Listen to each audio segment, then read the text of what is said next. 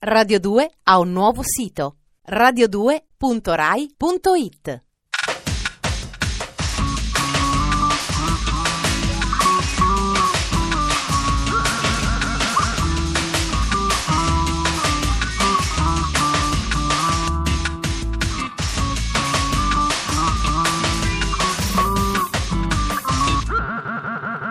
Dispenser. Confermandovi la mia più sincera stima personale, vi saluto. Io sono Ferrato e questo è Dispenser, un programma che fa della densità il suo pregio maggiore, un po' come il detersivo concentrato. Il distributore automatico di stimoli quotidiani di Radio 2 vi augura di trovare nelle nostre parole anche solo un istante, un guizzo, un lampo di intelligenza folgorante. Ma se così non fosse, guardatevi in giro. Non è così grave, no? Andiamo a incominciare. Sommario.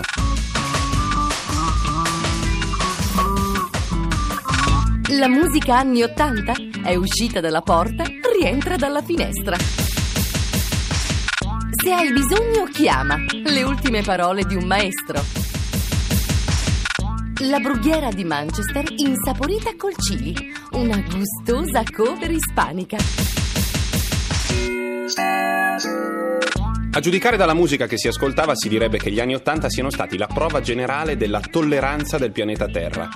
Friedrich Nietzsche sosteneva che un uomo non potesse sopportare più di tanta verità. E aveva ragione. Ma plastica, falsità, Sanremo in playback, il cerone di Ivana Spagna e le basi fatte solo con una tastiera Yamaha DX7? Tutti le sopportarono sorridendo, come davanti al bagliore straordinario di un'esplosione nucleare. C'è chi oggi sente la nostalgia di quel bagliore. Dispenser. Fino a qualche tempo fa, la regola base del revival era questa. Ogni decennio ripudia il precedente e recupera quello prima ancora. Ma per quanto riguarda il revival degli anni Ottanta non è andata proprio così, almeno rispetto a musica e videogiochi. Prima gli emulatori di ZX Spectrum e Commodore 64, poi la raccolta di videogiochi d'epoca targata Namco, infine le varie compilation musicali che hanno letteralmente invaso i negozi. Fra quest'ultime merita senza dubbio una segnalazione la serie One Shot 80, di cui è da poco uscito il decimo volume interamente dedicato alla dance italiana. Diciamo la verità, forse all'epoca non le abbiamo amate subito quelle canzonette dall'inglese improbabile. Forse quasi le odiavamo quelle colonne sonore di vanziniane vacanze di Natale che, puntuali come l'influenza, ci colpivano ogni anno. Ma cosa dire quando in una compilation come questa troviamo i Gas Nevada, storico gruppo punk rock bolognese che nei primi anni Ottanta cercò di riciclarsi nell'ambiente della dance più modaiola. Il fatto è che la dance italiana è l'unico fenomeno musicale, dopo l'opera e a parte il genere canzone per immigrati italiani all'estero, che sia riuscito ad oltrepassare i confini della nostra penisola. Così produzioni partite dalla bassa emiliana o dall'Interland milanese sono poi finite al primo posto in Inghilterra o hanno venduto milioni di copie in tutta Europa. Capostipite di questo fenomeno è la Baby Records, che sul finire degli anni 70 iniziò a sfornare gruppi come i La Bionda o i Didi Sound, che poi erano sempre i La Bionda, tanto per mettere subito in chiaro la filosofia della casa discografica. Vale la canzone, vale l'immagine. È il caso ad esempio di Dan Arrow, che prestava la sua bella presenza a brani cantati da altri, o dei Pink Project, misterioso supergruppo da ballo sotto i cui cappucci a punta spesso si nascondevano i magazzinieri dell'azienda. Erano gli anni in cui Ryan Paris cantava Sto vivendo come in una dolce vita, mentre Gazebo, con la sua dance malinconica, spopolava atteggiandosi all'esteta decadente.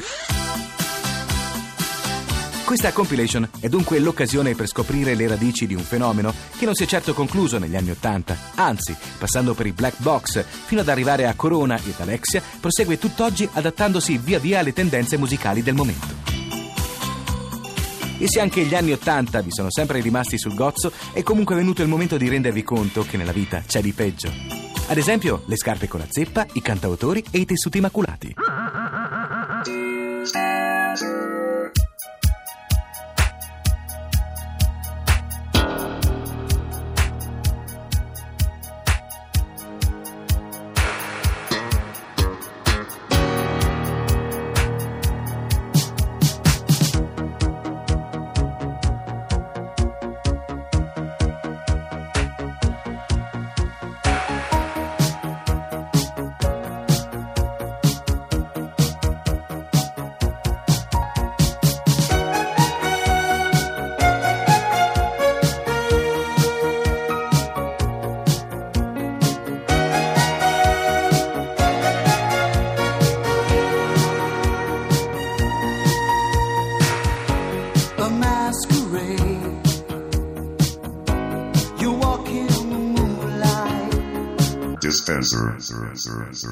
Qualche tempo fa gli appassionati di letteratura americana subirono un duro colpo.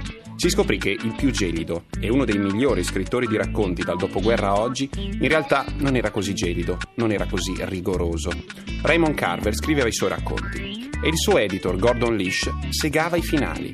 Toglieva dialoghi commoventi, facendo di lui un maestro della scrittura asciutta ed essenziale. Fu vera gloria quella di Raymond Carver. Noi pensiamo di sì. Se volete farvi un'idea migliore, sappiate che il maestro è resuscitato per un'ultima volta proprio in questi mesi. Dispenser. Raymond Carver è forse il nome più ricorrente nelle nostre recensioni letterarie, ma di fronte ai maestri, anche noi di Dispenser, sappiamo mostrare il dovuto rispetto. È da qualche settimana in libreria la raccolta di racconti Se hai bisogno chiama, edita da Minimum Fax. Si tratta dell'ultimo libro di Raymond Carver, ultimo nel senso che poi non ce ne saranno altri. Questi cinque racconti sono infatti le sole opere rimaste inedite sino a oggi e pubblicate per la prima volta in volume, in anteprima mondiale, in Italia, poiché in America sono usciti unicamente su rivista e mai in forma di libro. I racconti sono stati ritrovati da Tess Gallagher, la vedova di Carver, fra le carte del marito e in una scatola di manoscritti conservati da una biblioteca. Mentre ne preparava la pubblicazione, la Gallagher ha scritto a un'amica che questa era la fine della fine, dal momento che rappresentavano l'ultima testimonianza che Carver ci ha lasciato del suo modo irripetibile di narrare storie. E chi si aspetta il solito pacco che spesso si nasconde dietro il ritrovamento di testi inediti di autori scomparsi, leggendo questo libro avrà il piacere di veder fugato ogni suo dubbio. Questi racconti sono puro Carver, il Carver delle storie desolanti e crudeli, ma anche profonde e illuminanti che abbiamo imparato ad amare. Il tema quasi ossessivo di queste cinque storie sono i rapporti di coppia in crisi o irrimediabilmente finiti. Carver li racconta attraverso particolari insignificanti, con dialoghi scarni fino all'osso e descrizioni ridotte all'assolutamente essenziale. Nessuno spazio per il pietismo o peggio per il patetico, piuttosto una scelta accuratissima di microeventi che sono capaci di restituirci il senso di un'intera vicenda. Insomma, quelle caratteristiche narrative che l'hanno reso un maestro per un'intera generazione di giovani scrittori, forse più in Italia che nella stessa America. Legna da ardere, Vandali, se hai bisogno chiama, basta scorrere i titoli per ritrovare il tratto inconfondibile dell'autore che ha ispirato a Robert Altman il suo film più bello, il disperato Shortcuts, America Oggi.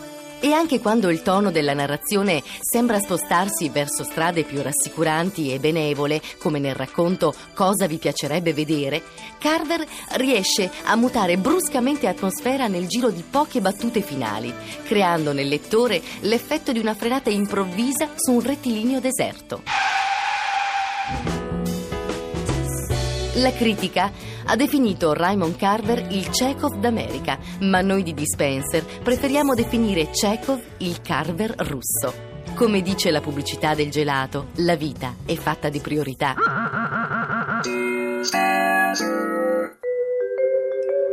Non si capisce bene come sia dilagata la mania di citare qua e là gli Smiths, ma è un caso ormai sotto gli occhi di tutti. Lo scrittore che Dispenser adora come un dio pagano, Douglas Copeland, ha chiamato un libro come una loro canzone, Girlfriend in a Coma, fidanzata in coma, e l'ha riempito di citazioni.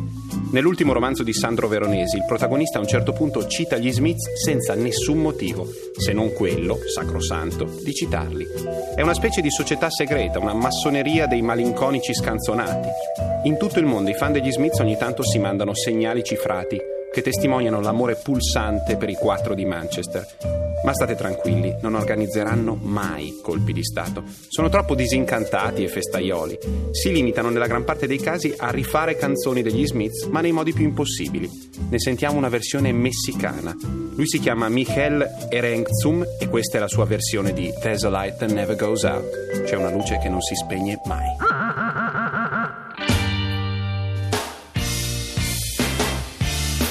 Te esperaré.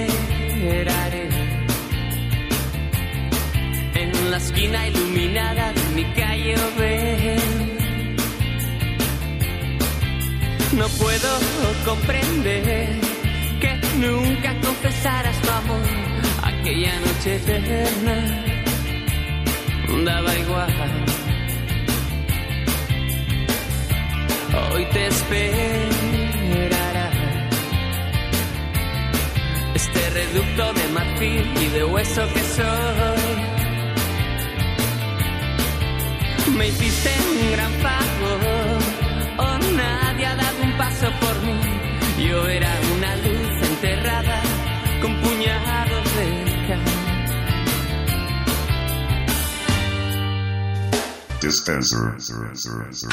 La pace dei sensi, la tranquillità, il riposante lavorio del cervello vi accompagnino anche per il resto della vostra trepidante seratina di metà settimana. Ferrato e quei burloni della redazione di Dispenser vi salutano, armati della solita scanzonata energia, e vi danno appuntamento a domani sera per l'ultima pillola della settimana, cui seguirà il blister domenicale dalle 20 alle 21. Non mancate che queste cose le prendo come fatti personali, eh?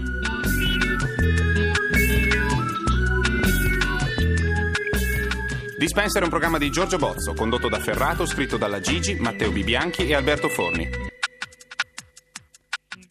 Radio 2 ha un nuovo sito radio2.rai.it